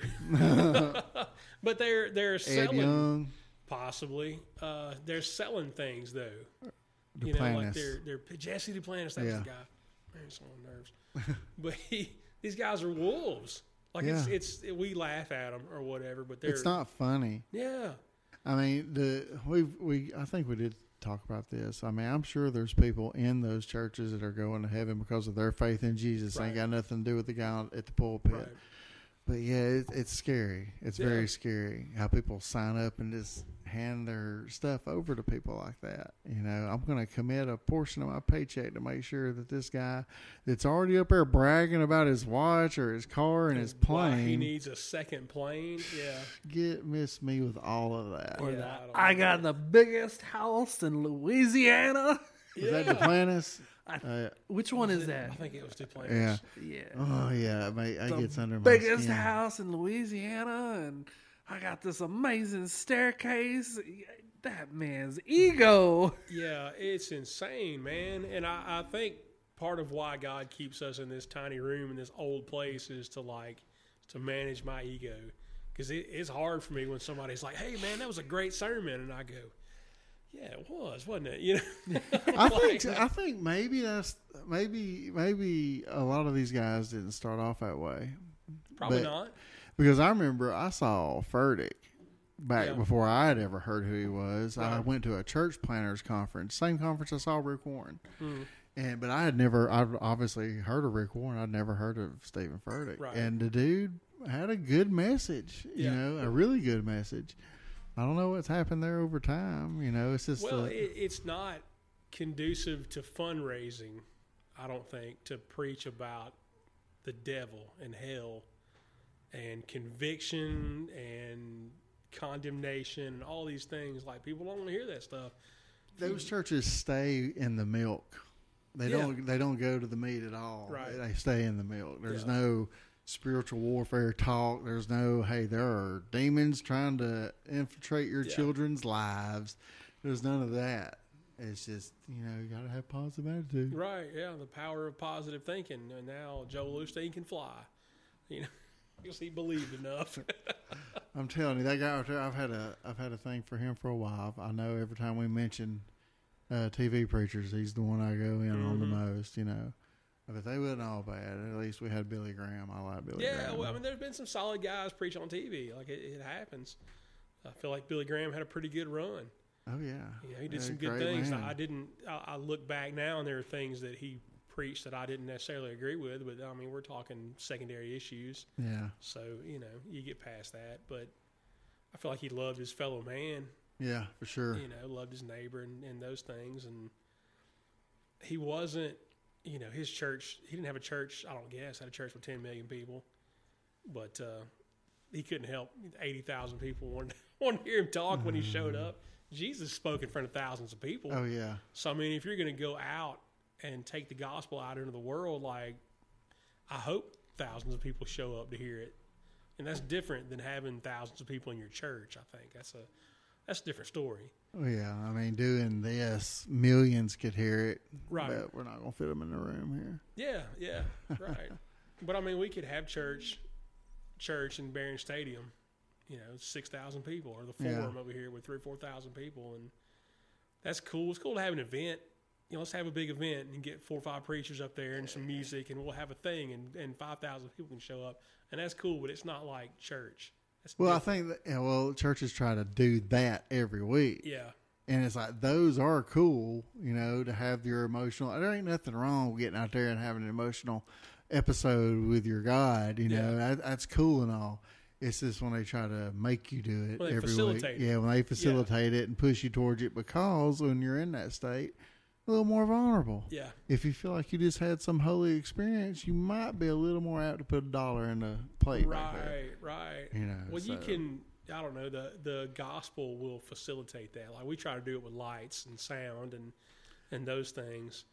Um, but we had church Sunday, in that little bitty, that old country church I was talking about, um, and I got asked to read the call to worship, it's a scripture from Psalm Psalm sixty five, and like it was hard for me to read in that old church. Is it the lighting? Well, there was no lighting. Number one, like I'm Yeah. reading by lantern light. Like we're in there. There was no lights because this place is ancient. Um, but to stand in that old church, that old hundred, it's almost 200 years old now, and to think about a million sermons have been preached there, and all the stuff that goes on in the life of a church, and we're having church there in 2023, and we're all got flashlights and lanterns, and Yeah. we're looking at our Bible, and like I'm choked up reading the Psalms. That's pretty dope. Yeah, you can't replicate. Like it's cool that we're in this old building, but like it's tough to replicate that old country church. But there were like forty people in this church, and it was just this organic thing, and it really was like. I said all that to say it was an emotional experience that obviously wasn't brought on by smoke and mirrors. It was, It was a legit experience. an experience with God, you know, and, and in reading His Word and I feel like I'd be in a constant one of those if I went to like Jerusalem and stuff. Yeah, you have to feel like it. If you can look at some dirt, and I, I don't, people call it the Holy Land, and I go, well, it's you know, it's dirt like everywhere else. But I think it would be really cool to go and be like Jesus stepped right, Right there. We were talking about Sherman being here, Yeah. and think about that, and we're like, well, that's kind of cool. That's historic, but like Jesus not Jesus. is a whole different thing, right? And if we can go and like you can Jesus actually go into the lake that he was in. path, yeah, I mean, yeah, man, you can go walk the same ground he did. yeah, yeah. That's I think that's why I would be in a constant boohoo. Oh, the whole there. time. I'd, the Yeah, whole time yeah, I'd just yeah. be in a constant boohoo. I'm sure, like a good boohoo, I'd be boohoo. But a boohoo nonetheless. I'd be a Yeah. I don't know, but it's it's not wrong to have an emotional experience. Uh, it, the the word of God, a move of God should, like we should be emotional about that. That's Yeah, okay. yeah. Um, we shouldn't generate that with theatrics and oh, the hair on the back of my neck stood up. It Or must- must have even, been the Holy or even demanding it yeah, because it's every head bowed, every, Every eye eye closed, every hand yeah. raised, and all Yeah, that. It's like it's almost it's a coaching into a behavior right, right. that gets a, an emotional result. They turn the thermostat down real quick so everybody gets a chill and they Right. go, "Oh, that must be the that's the Holy Spirit." yeah, No, that's right. It just got cold in here. Yeah, that's Ted back there with a thermostat. Yeah.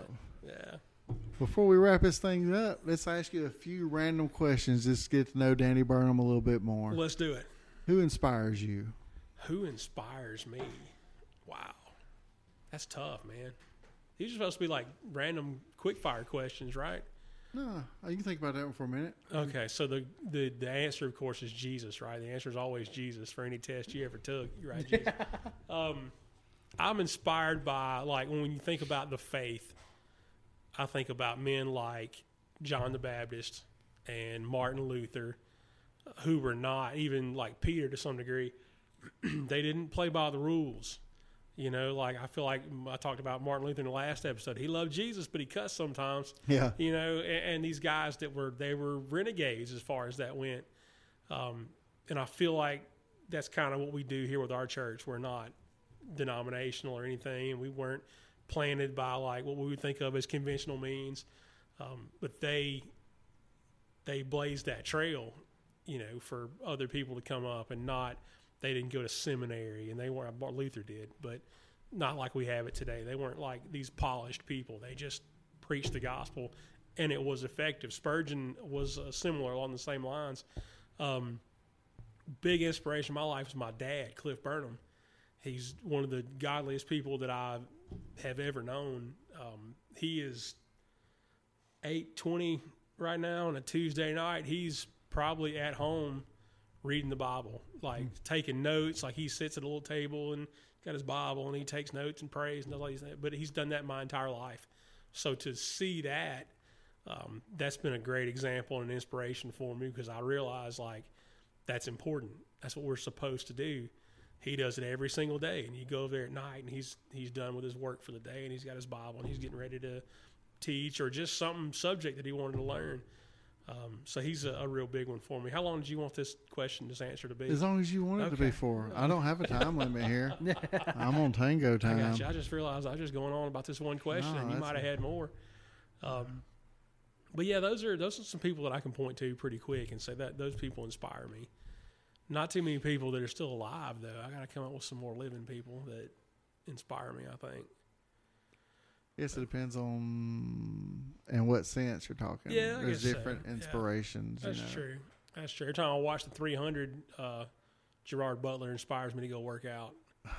So they, Golly bum, that dude right there was something. right. He yeah, did. He did some things I don't think we were willing to No, do. probably not. Probably not. What's next? Uh, okay. Favorite movie Favorite movie. and why? All time favorite movie.